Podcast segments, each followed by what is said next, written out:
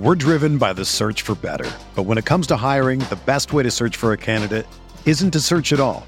Don't search match with Indeed. Indeed is your matching and hiring platform with over 350 million global monthly visitors, according to Indeed data, and a matching engine that helps you find quality candidates fast. Ditch the busy work. Use Indeed for scheduling, screening, and messaging so you can connect with candidates faster. Leveraging over 140 million qualifications and preferences every day, Indeed's matching engine is constantly learning from your preferences, so the more you use Indeed, the better it gets. Join more than 3.5 million businesses worldwide that use Indeed to hire great talent fast. And listeners of this show will get a $75 sponsored job credit to get your jobs more visibility at Indeed.com slash BlueWire. Just go to Indeed.com slash BlueWire right now and support our show by saying that you heard about Indeed on this podcast. That's Indeed.com slash BlueWire. Terms and conditions apply. Need to hire? You need Indeed. This podcast episode is brought to you by Coors Light. These days, everything is go, go, go. It's nonstop hustle all the time. Work, friends, family expect you to be on 24 7. Well, sometimes you just need to reach for a Coors Light because it's made to chill. Coors Light is cold lagered, cold filtered, and cold packaged. It's as crisp and refreshing as the Colorado Rockies. It is literally made to chill. Coors Light is the one I choose when I need to unwind. So when you want to hit reset, reach for the beer that's made to chill. Get Coors Light in the new look delivered straight to your door with Drizly or Instacart. Celebrate responsibly. Coors Brewing Company, Golden, Colorado. Blue Wire. Welcome back, everyone. This is the Big Blue Banter podcast. I'm Dan Schneier, and I'm joined as always by my co-host Nick Falato. Let's cut to the chase. The Giants are a two and six ball club that has lost consecutive games they could have easily won. I know we're starting to sound like a broken record, but if you watched either of these past two games, broadcast angle, all 22, you would have to come away with the same conclusion. In today's 31 to 26 loss to the Giants, a game where the Giants once again won time of possession for a second straight week. They were outgained by just five total yards. They won the turnover battle, and they had 20. They had seven more first downs, 24 to 17 than the Detroit Lions. But the Giants still managed to trail by double digit points for a portion of this game. Unacceptable. It's unimaginable how they can be so close in so many key metrics.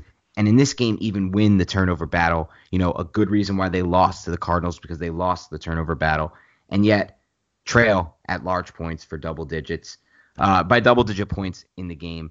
Let's start off with a little bit of a hot take here, Nick. In your estimation, on your first run through, without the benefit of the All 22, who is most to blame for this loss? I always say football is a team game, and I always like to kind of state that and preface it, but it starts at the top, and it has to start with the decision maker that's on the field on Sunday, and that is head coach Pat Shurmur. There's just been, and we've seen it in consecutive weeks, him not employing his skilled position players in the most advantageous ways and kind of being rigid with his play calling, keep running Saquon Barkley on these first and tens and just not putting Daniel Jones in these really precarious situations that are really hard for a rookie quarterback to kind of get himself out of.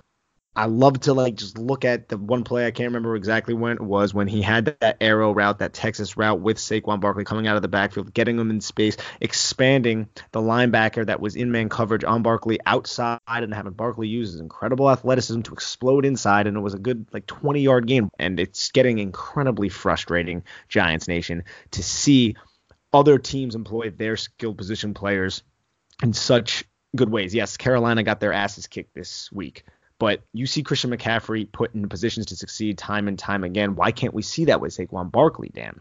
Yeah, I mean, it sounds a little bit to me, Nick, like you're blaming Pat Shurmur for this loss. Ah, uh, yes. well, let me say something.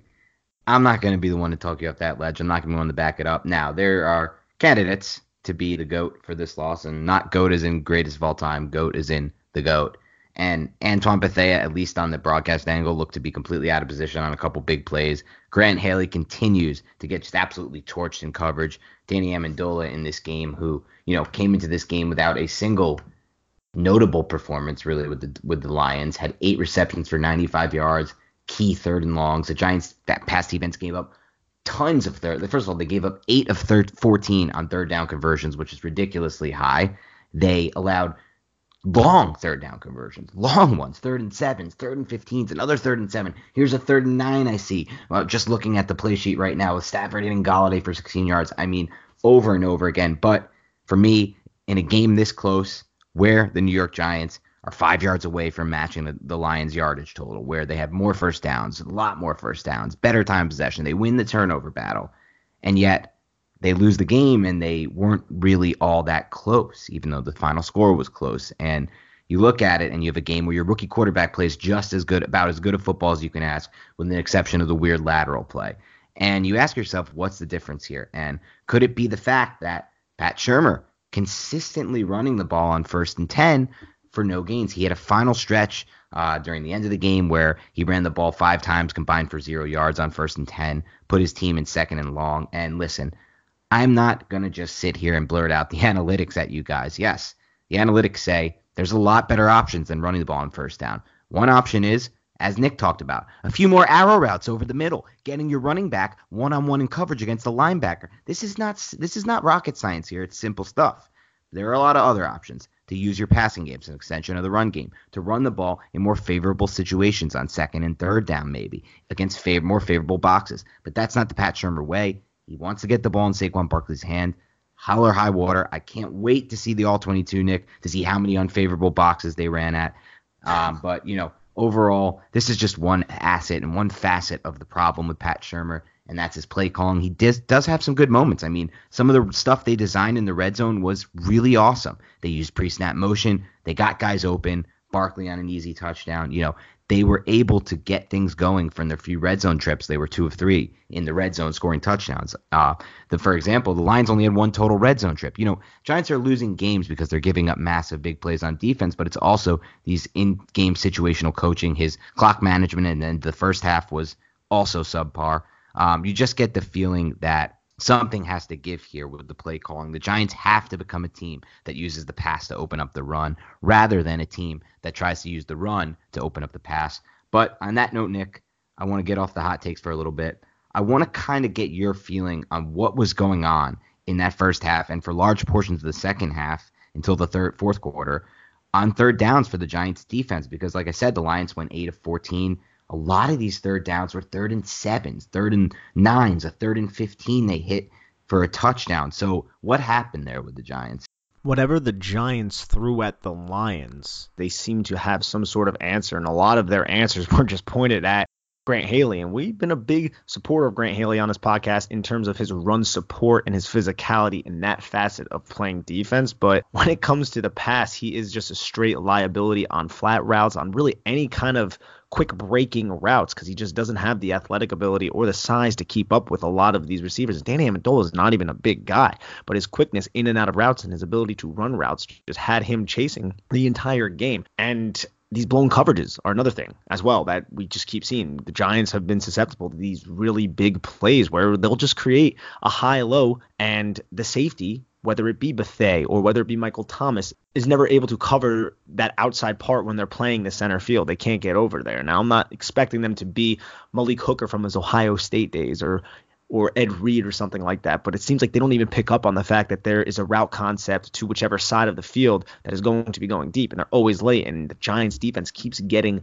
burned in these situations. But on these third downs, man, we saw it last week as well. They're just a huge liability. I saw, I think, two or three nickel blitzes, or one of them the Giants ended up getting the sack on Matthew Stafford. I believe that was a third down. That was actually really good to see because uh, it was the cornerback rerouted the slant on the line of scrimmage I believe it was Jackrabbit, and there was nowhere for Matt Stafford to throw the ball. And the nickel blitz, which was Grant Haley, ended up getting there. Awesome to see. And you like seeing Lorenzo Carter getting pressure, which he's been doing time and time again. Uh, I want to say he played 56 snaps, 56 of the 62 total defensive snaps, which is really encouraging, to be honest. But the team still doesn't have that premier pass rusher to get home to win that 1v1 matchup consistently. And there's a liability in the slot, and some of these quarterbacks love to target a, the liability, and A, the slot because it's quick. You get the ball out of your hands. And when it comes to Grant Haley, man, they've just been open. And it's really, really frustrating. This defense really needs to figure out that third down defense because it's just been killing the Giants. And the defense just gets tired and tired because they're out there and it's really killing the Giants as a team.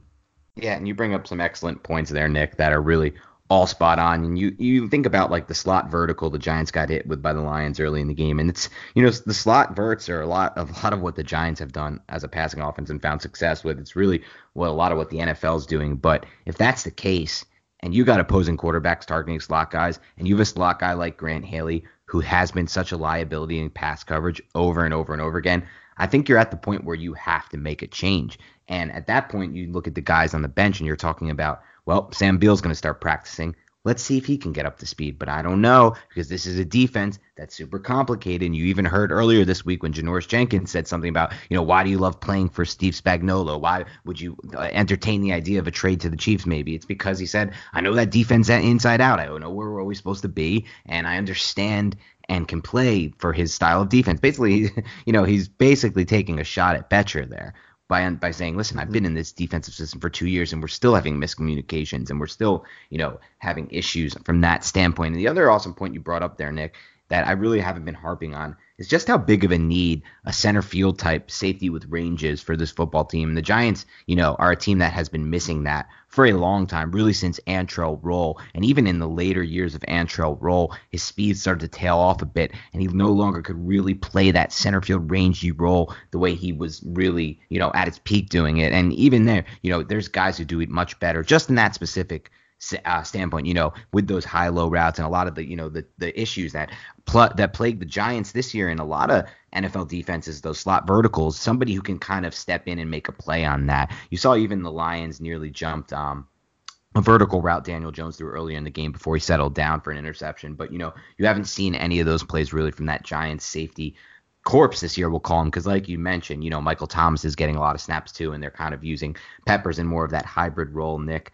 But you know, on that note too, I wanted to kind of go over like the early just parts of this game, which was just so bizarre to me, Nick. I mean, Giants started the game off right away on the first drive with a punt after on third and eight. They just can't get anything going. They start by run by by missing uh, Jones starts the game by missing Barkley down the left on a finally they're using you know that wheel route vertical set. Um, but then after that, the Giants finally you know made a stop by getting that interception with with, with um, Janoris Jenkins and the next play was that bizarre, you know, lateral there uh, where you know Jones trying to throw the ball in the flat to Barkley, uh, doesn't see the late blitz up the A gap. What do you make of that play um, overall? Who's really to blame, or what just happened on that?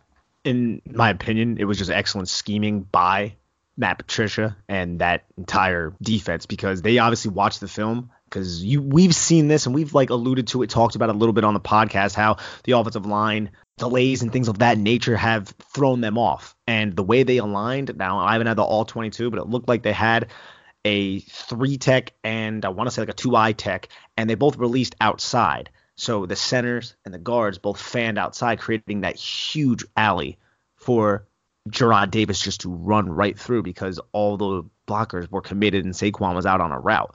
And that just slight delay. That's all it takes is that millisecond delay where Davis isn't going to show, so Halapio will commit to his block as you're supposed to, and then he just runs right at DJ. And there's really nothing DJ can do at that time. That's just excellent scheming by the defense of the Detroit Lions. And it was really damn frustrating because DJ was just about to get the ball out of his hand. And we saw this a couple more times that the Lions utilized this delay blitz, and I want to say Wayne Gallman had an excellent pickup. He kind of got trucked a little bit, but a little bit later on in this, I want to say in the second quarter, maybe late in the first, he picks up Davis on that same blitz. So the Giants adjusted to it, but it was an excellent time to utilize that blitz and force a rookie quarterback into a mistake, I guess you can call it, just a fumble, and then ended up in a touchdown for Detroit and a hole on the road for the New York Giants. I do love how Daniel Jones was able to bounce back down 14 nothing, lead the team down for that touchdown to make the game 14 to 7. He came back and they hit a couple important third and fours, and there was even uh, I want to say a pretty bad penalty on that drive that the Giants were able to bounce back from. I'm not sure if it was a hold or what it was, but that showed a lot of grit from Daniel Jones to be able to do that on the road and make the game a one-score game. Yeah, I mean, we'll definitely touch on that, but I did want to get even just to get to that point, Nick. You know, it was just a bizarre string of events. That play, you know, Jones is taking a lot of heat for it on Twitter during the game. But the more I look at that play and I've rewatched it a few times on the broadcast, you can blame maybe, I guess you can blame maybe you should have tried to roll out. I guess some people are saying, or he didn't process it fast enough. That was just a really good scheme by the Lions and a really good play. And he tried to get that ball to where, you know, the right place to go with it, give Barkley a chance one on one, check it down. But it just was a tick too slow. And we'll see what happens there. But that puts them at 7 nothing. And then, you know, on the next drive, the Giants right away go to the Barkley run up the middle for no yards, put themselves in a second and 10 hole there. And you just look at this play. And, and like I said, I'm not, you know, I'm not going to pour it in on the analytics here with this team, but there's teams like, you know, you see it games where the where teams are winning the line of scrimmage. You saw it tonight with the Green Bay Packers victory over the Kansas City Chiefs. They were churning up rushing yards at will, but that wasn't this game for the Giants, so it just doesn't make sense. And before you know it, they're punting the ball.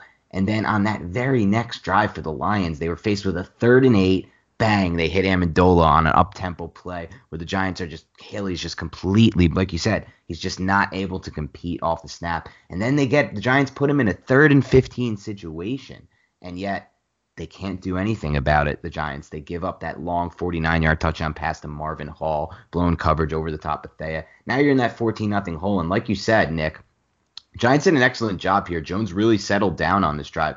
Hit plays of 18 yards to Evan Engram of 11 yards to Evan Engram, 18 to Tate, really led the drive before that 22 yard pass, touchdown pass to Darius Slay on first and 10, um, where, you know, he gives his wide receiver a chance. That's all that you want him to do. But like you said, got buried in a first and 20 after an offensive pass interference, got out of that by throwing the football there with three passes. Tate, Engram, Tate, 5, 11, 18 yards there. Just started to really feel it during that drive. Um, and that was a touchdown. And that leads me to my next point, Nick. Um, overall, what did you make of Daniel Jones's performance here, where you know he had a game where he had 300, well actually 28 of 41, averaged 7.9 yards per attempt, which is a really healthy number. Four passing touchdowns and 322 yards in this game for Jones. Um, so what did you make not only of his overall performance, but what do you think the Giants did in order to kind of get him settled in?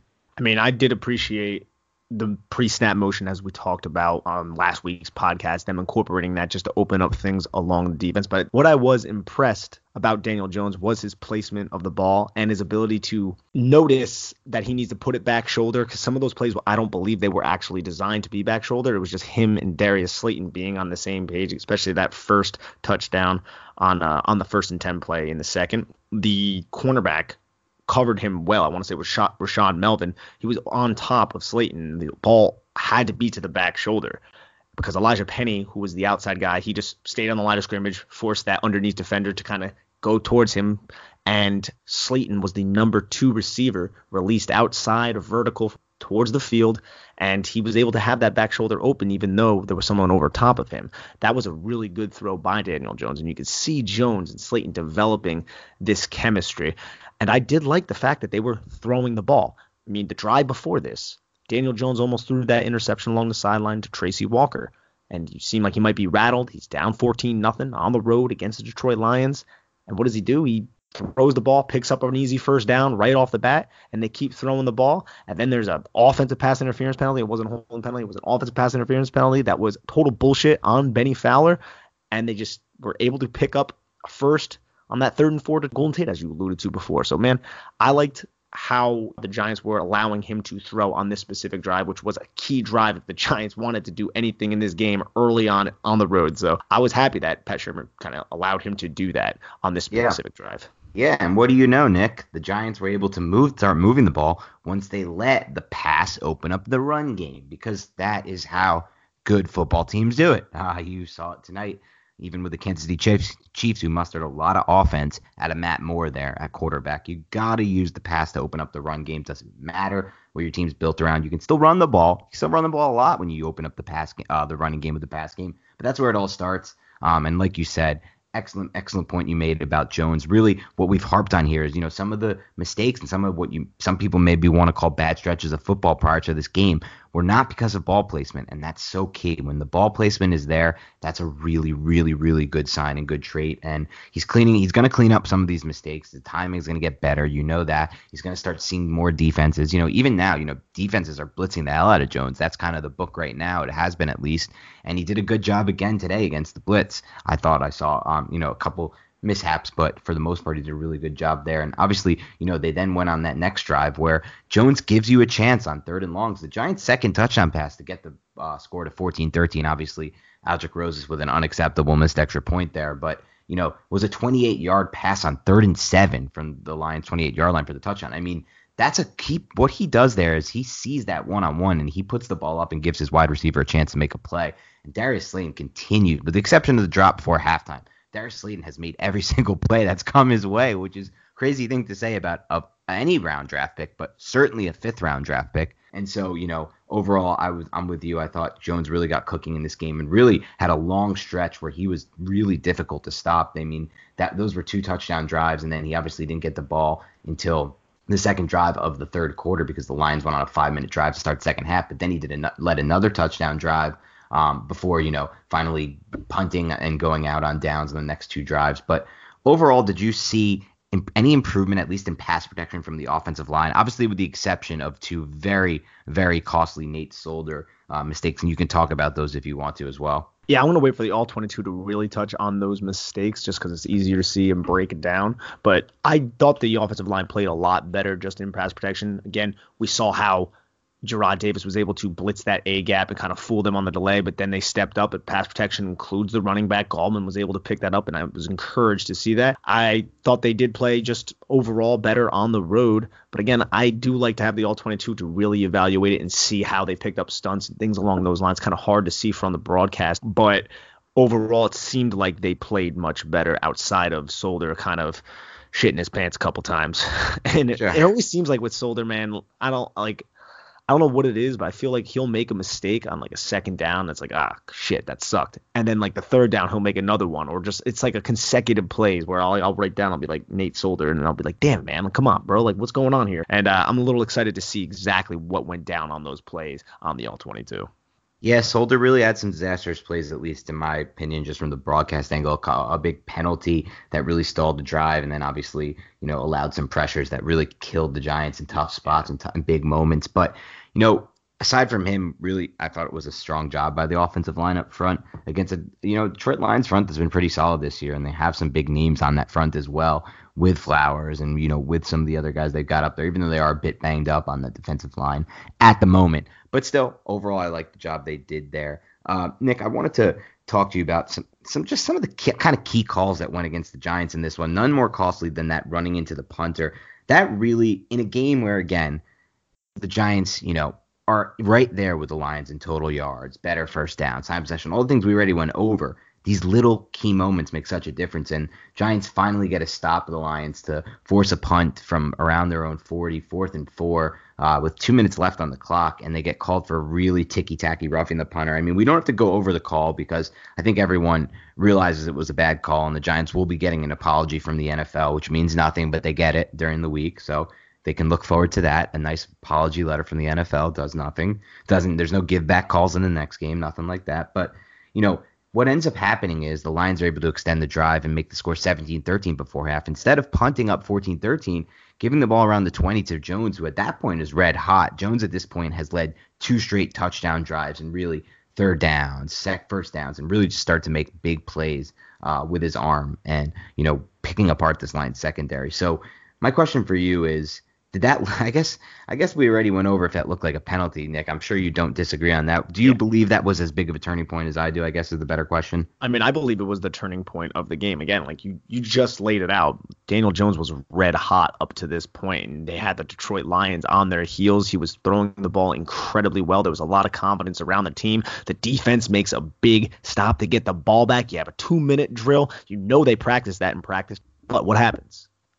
David Mayo's hand grazes the punter. The punter, you know, gets his Oscar by falling down on the ground, and then some ref who's probably new and has absolutely no idea what he's doing sees a punter fall down and he throws that flag. That just cannot happen. These reactionary calls that the officials are doing, and I feel like they're doing them a lot this season, they're killing teams. They're making people lose their jobs, and it's a freaking shame to be honest. That to me was the biggest turning point of the game because instead of possibly going up, maybe scoring a touchdown, say they even kick the field goal, you get the lead, you go into halftime feeling comfortable. Instead, they end up getting the field goal, they maintain their lead, and then the Lions get the ball at half. I mean, that's just unacceptable. You know, you look back at this game and that's and that that's right before halftime. And then second half opens up with two long scoring drives, first by the Lions and then by the Giants. And the Giants finally force a punt. So really the Giants are getting the ball back for the first for the second time in the whole in the whole second half with 322 left. It's just a tough spot. There's only so many possessions. You have plays like that. You have coaching calls, you have play calls, you have calls by the refs that make such a big difference in games like this where it really can be decided that this next drive by the Giants, they after forcing the Lions to punt, they took it over 322 and you know ran the ball through the third quarter before they punted, but they lost that drive because after the Jones had already gotten them out of a first and 10 where Saquon Barkley ran the ball for no gain, and another first and 10 after a 17 yard pass where Saquon Barkley ran the ball no gain. Nate Solders uh, gets called for the holding call on first and 10 from their own 48, and it just puts them too far behind the sticks at first and 20. And that is just a drive, was really a drive killing penalty by Solder, and overall a really a big, you know, key moment in this game because now the clock's ticking and time is running out, and you know we're we're nearing the fourth quarter and the Giants are trailing by 12 at this point based on how that first half ended. Um, so anyway, just something to keep an eye on there, where the Giants really, you know, with limited possessions, can't be making these these stupid penalties, no matter if it's individual on Solder or whoever it may be. Humans have been shaving for thousands of years, and the secret to a great shave, it really hasn't changed much. The ancient Greeks didn't need flex balls or heated handles, and neither do you. That's why Harry's doesn't overcharge you to add gimmicky features to their razors. They focus on delivering what actually matters sharp, durable blades at a fair price. I personally love Harry's because it gives me a close shave, easy glide, all at that low price that we all love. So please do us a favor and check out harrys.com slash bluewire for your free trial today.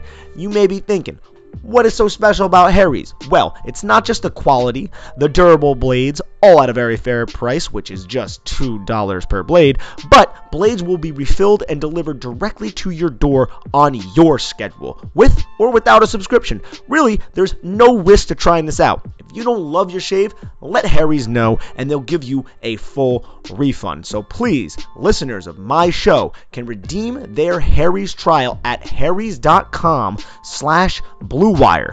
You'll get a weighted ergonomic handle for a firm grip, 5 blade razor with a lubricating strip and trimmer blade, rich lathering shave gel with alloy to keep your skin hydrated, and a travel blade cover to keep your razor dry and easy to grab on the go. So please go to harrys.com slash bluewire to start shaving better today.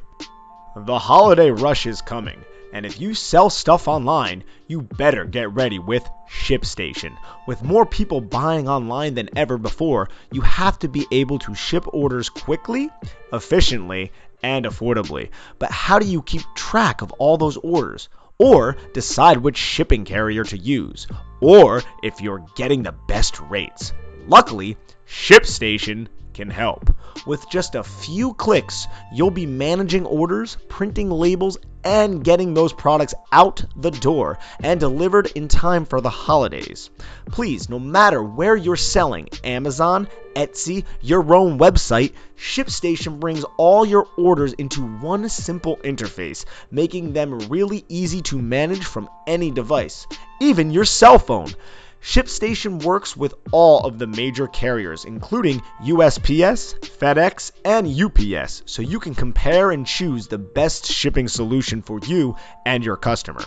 They even offer big discounts on shipping costs. Now, any business can access the same postage discounts that are usually reserved for large Fortune 500 companies.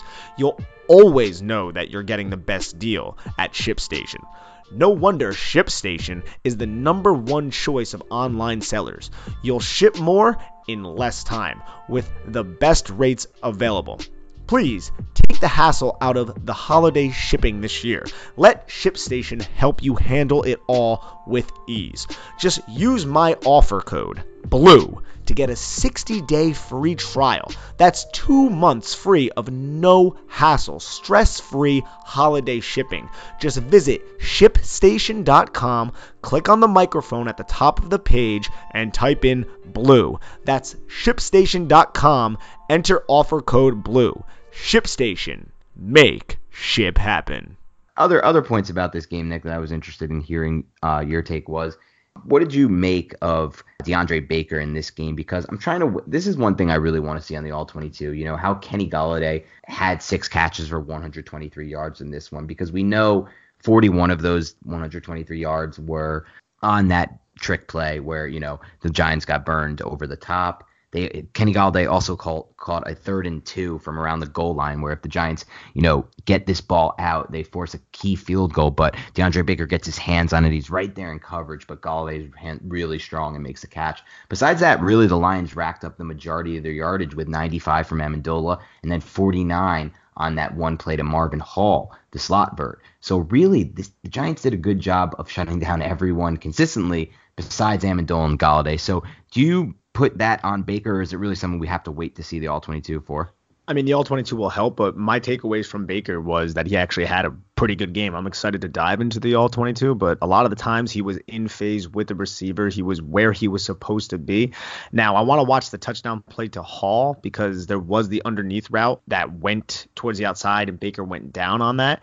And I want to see if maybe was that his responsibility to take the deep? Did he bite down low? Not 100% sure. We'll have to wait to see. But there was the one play, I think, on the first drive of the Lions where Baker read the route concept, saw Matt Stafford's eyes, saw the check down, reacted, came down and nailed the receiver who caught the ball. And I was like, okay, DeAndre Baker showing that physicality, showing that confidence. He seemed like he was in phase from what I saw. And even on that touchdown catch to Golladay, he had his hands on it. He was there. It's just Golladay's a bigger, more physical person at this juncture of their careers. So I'm actually really excited to see the all 22 view of just exactly how he kept up with Golladay. Yeah, I mean, I thought he was right on the receiver's hip the whole game. I thought he he was he was really strong coverage. I really want to see what happened on those other, you know, four catches that Kenny Golladay made there because kind of outlined the two already. But for me, Nick, one of the turning points in this game, even more so maybe than the penalty, um, was after the Lions fumbled the ball up 31-19. It was right away when you know, Jabril Peppers comes in, and makes that really key, potentially game-changing play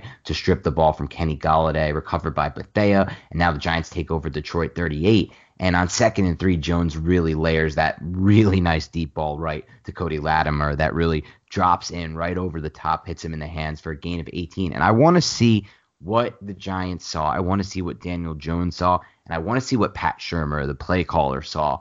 On first and 10 from the Detroit 13 after that big play with 4.28 left in the fourth, just a key moment in this game, one you just can't afford to screw up. I want to see what he saw to call that run play up the middle of Saquon Barkley because uh, ex Giant Devin Kennard, which really sucks to see, makes an awesome play here. Um, and a play that just looks dead from the start, and he stops it for a two yard loss. And now the Giants are faced with a second and 12 from the Detroit 15. Um, it's really such a bad spot to be in. The, sh- the field shortens, the safeties can creep up. You don't want to put yourself behind the sticks when you get into those first and goal. That's why it's really important to get a positive gain on that first down, or at least take a shot to the end zone. One of the two things needs to happen, um, which is why sometimes it's disadvantage disadvantageous, I should say, to run the ball down there. Now, if he sees a favorable box there, I'm for it. If Devin Kennard just made an incredible play, Nick, there in a box where the Giants should have ran it, I'm for it. But if it's another situation where I'm looking at it on the all 22 Nick and I see that the Giants are running at an unfavorable box with more defenders in the box than the Giants can block, I am just going to start to question what's going on here with the play calling. And and I really what I want to know is if Daniel Jones has any say over audibling at the line of scrimmage because I didn't really see much of that. You saw it last week, kind of where he had that communication with Cody Latimer against the Cardinals to hit him on that quick hitter for the third down. But that's something I want to zone in on, Nick. And just overall, what was your kind of assessment of of the Giants' decision? Did you were you able to kind of get a look at what how those box stack boxes stacked up against what the Giants were blocking? Not exactly. Yeah, uh, I guess we need we need to see the entire game. Yeah. Right. Yeah, no, I get it. But um, you know, it's just such a key moment there because the Giants obviously turned the ball over on downs a few plays later, fourth and eleven from Detroit 14.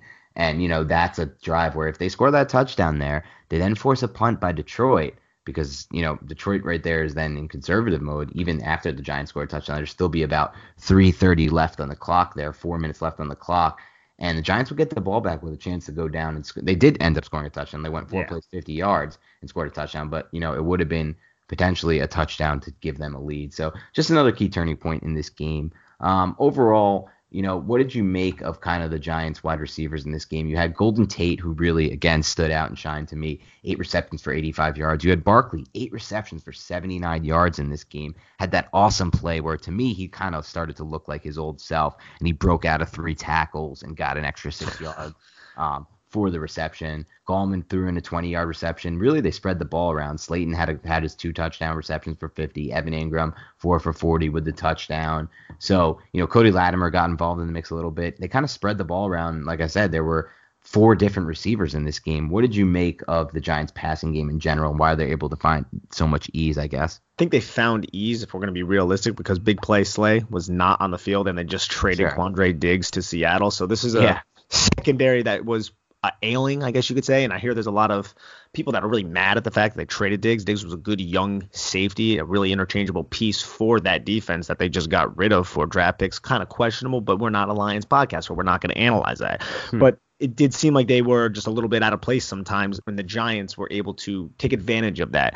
I thought they all showed up well though. This is what I expect from Golden Tate. Tough, getting those tough yardage, and Slayton is the one that impresses me the most because he is that fifth round rookie. We've talked about him plenty on this podcast, and he came up with two huge catches and huge high leverage moments, bailing out his quarterback. Not necessarily bailing out, that might not be the right terminology, but being on the same page with his quarterback. Daniel Jones, like, this is a perfect time for back shoulder. Slayton knew it was going to be back shoulder. He stops, pulls up, catches that ball, even though there was coverage right on top of him. That is a big boy play right there from the Giants' own big play Slay. So I really liked what I saw from even the ancillary pieces like Latimer and Bennie Fowler. And again, that pass interference on Fowler, you see that time and time again. There was a Mike Evans touchdown today that I saw where Mike Evans like shoved the guy to the ground and they didn't call it. So that was another bogus call by the refs. But it, the Giants need to win these games, refs sucking or not.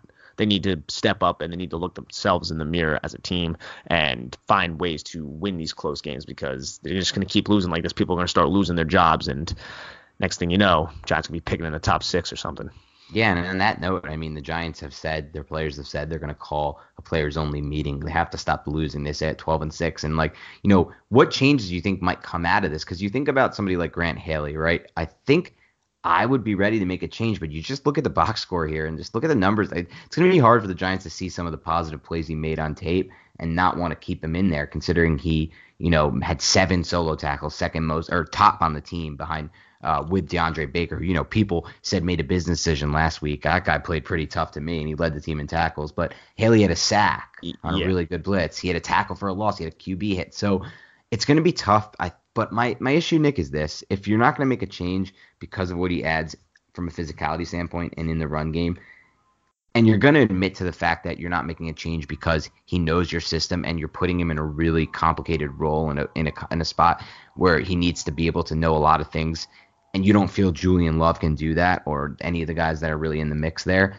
then you got to maybe question if your defense is the right is the right defense to to consistently win because a defense like this, which I like, and again, I love Bettcher's concepts, is only as good as as healthy as the team can stay. Because when you have to start mixing in different players and getting in new talent, like the NFL is, the NFL is a what have you done for me, late me job, and there's injuries all the time that change the complexity of a franchise and the roster, then you got to start to wonder, is this the best fit? Because they're going to need to switch in guys. If, if Haley keeps getting burned in coverage, there's just no other option than getting him off the field. So that's something I want to see as the Giants head into this next game. They're going to have some extra preparation, extra rest. Is it time to pull the plug on Haley? Because I believe it is. And if it's not, how much weight are they putting in his knowledge of the system and his physicality? That's the thing. In order to pull the plug, you need to have a sufficient piece to fill in. And everybody on that team is so young and so raw. I mean, you're talking about Ballentine and Love are two third day rookie picks, and Beal, somebody who spent his entire rookie season on the IR with an Right. injury. So you have all of these young pieces. Your secondary, who these secondary pieces, when it comes to the safeties, are incredibly important to how Bettcher's scheme works. And Bethea knows that system in and out, but Bethea is over the hill, and every Giant fan knows that. So you kind of need the right pieces to make this system work. And that's why we see all these lapses. And when it comes to Grant Haley, I agree with you, to be honest. I do feel like he can play some of these snaps, but on some of these third downs, you got to try to sub him out. But they know their personnel, the Giants. And if those guys aren't ready, I mean, it could be an indictment, you could say, on them. But if the system is really complicated, maybe you do try to dumb it down. It's easier said than done, especially when these coaches have their way. It's their way or the highway kind of thing. And my thing is, Grant Haley, so great against the run, right? Huge liability against the pass. Is Julian Love and Ballentine, if it isn't the mental thing, are they just scrubs against the run? Like, do, are they not going to be effective mm. at all against the run? Do you know what I'm saying? Like, yeah, I'm sure they will still be somewhat effective. They might not be as good exactly. as Haley, but they'll still be effective. And I think we can all agree as Giants fans that this third down, the fact that every team going back to Washington is just attacking Haley deep horizontally exactly. every way, it has to stop. Yep, and you're right. It's every other way. This game, the Lions beat the the Giants with this same blueprint that we keep seeing the, the opposing offense beat the Giants with. It's attack the slot, where Amendola averaged 11.9 yards per catch, and it's attack the vertical slot, and it's attack the that that lack of rangy safety. So it's attack the slot one on one, it's attack the slot vertically, it's put the pressure on the fact that the Giants don't have range at the safety position, and that's really the difference in a game like this. I mean, Matt Stafford averaged 10.7 yards per pass attempt. That's ridiculous. That should never happen in a football game. Giants allowed 10.7 yards per pass attempt in a game where they had four sacks, so it's not like they didn't get any pressure here in this game. And really, what you're seeing is again the blueprint on the Giants attack the slot and attack them over the top. And if you don't feel like you have a safety in place to replace Bethea on this roster, I understand how hard it seems to be for not just the Giants, all NFL teams to find a good, solid range safety. And it really is difficult. You look around the NFL, there are not that many teams. There at least are ways to find better coverage in the slot one on one. You see tons of teams turn teams, sorry, turning over late round picks free agents that people cast off into good slot players. The Giants have options moving forward. They need to consider Sam Beal. They need to consider moving maybe Baker or Jenkins inside on, uh, uh, you know, in nickel with Beal on the outside. They need to consider getting Julian Love up to speed. They got to see where they're at with Ballentine, but there has to be some change there because otherwise, the book on the Giants is going. The book on beating the Giants will remain the same.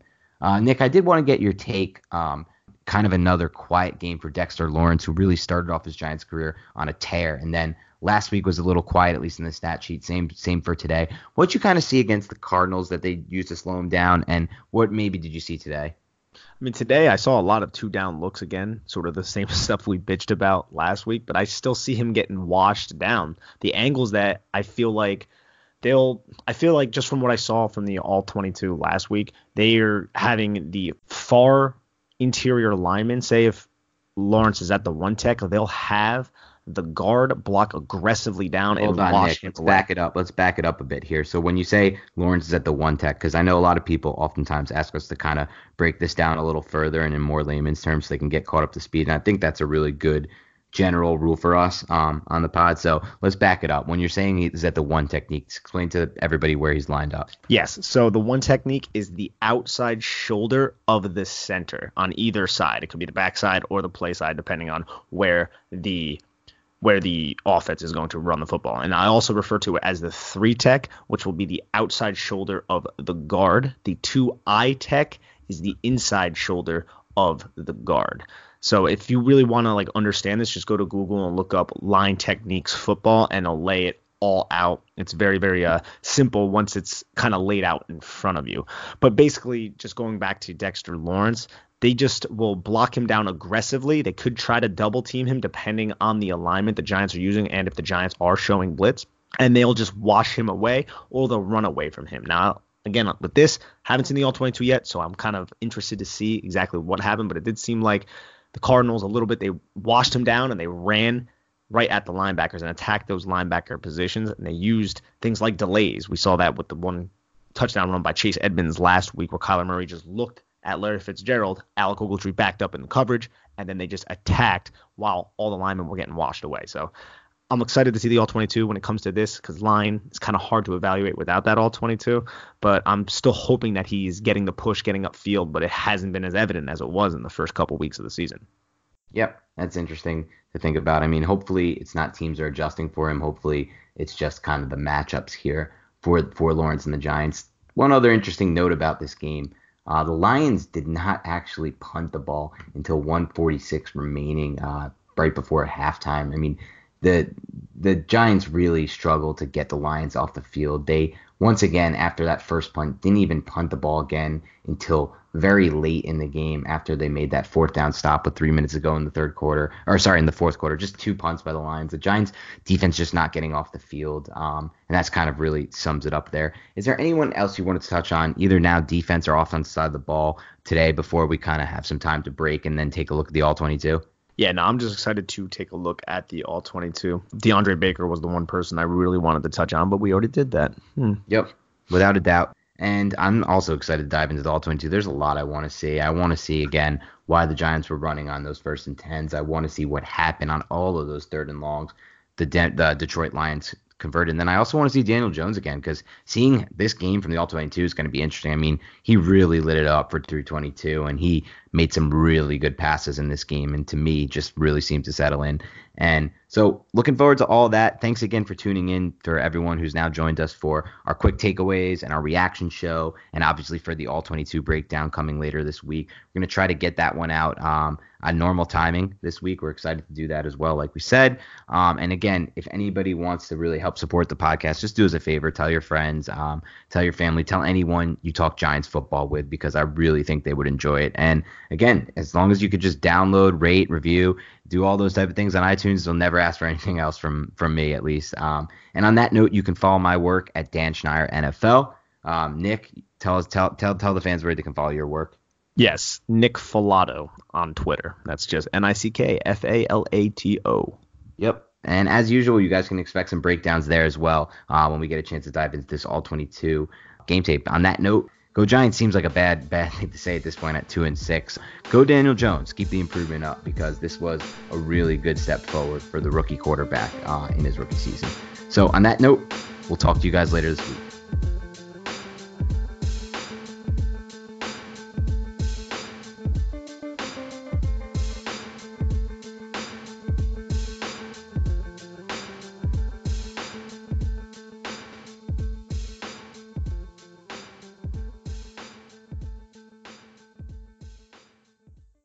Everyone is talking about magnesium. It's all you hear about. But why? What do we know about magnesium?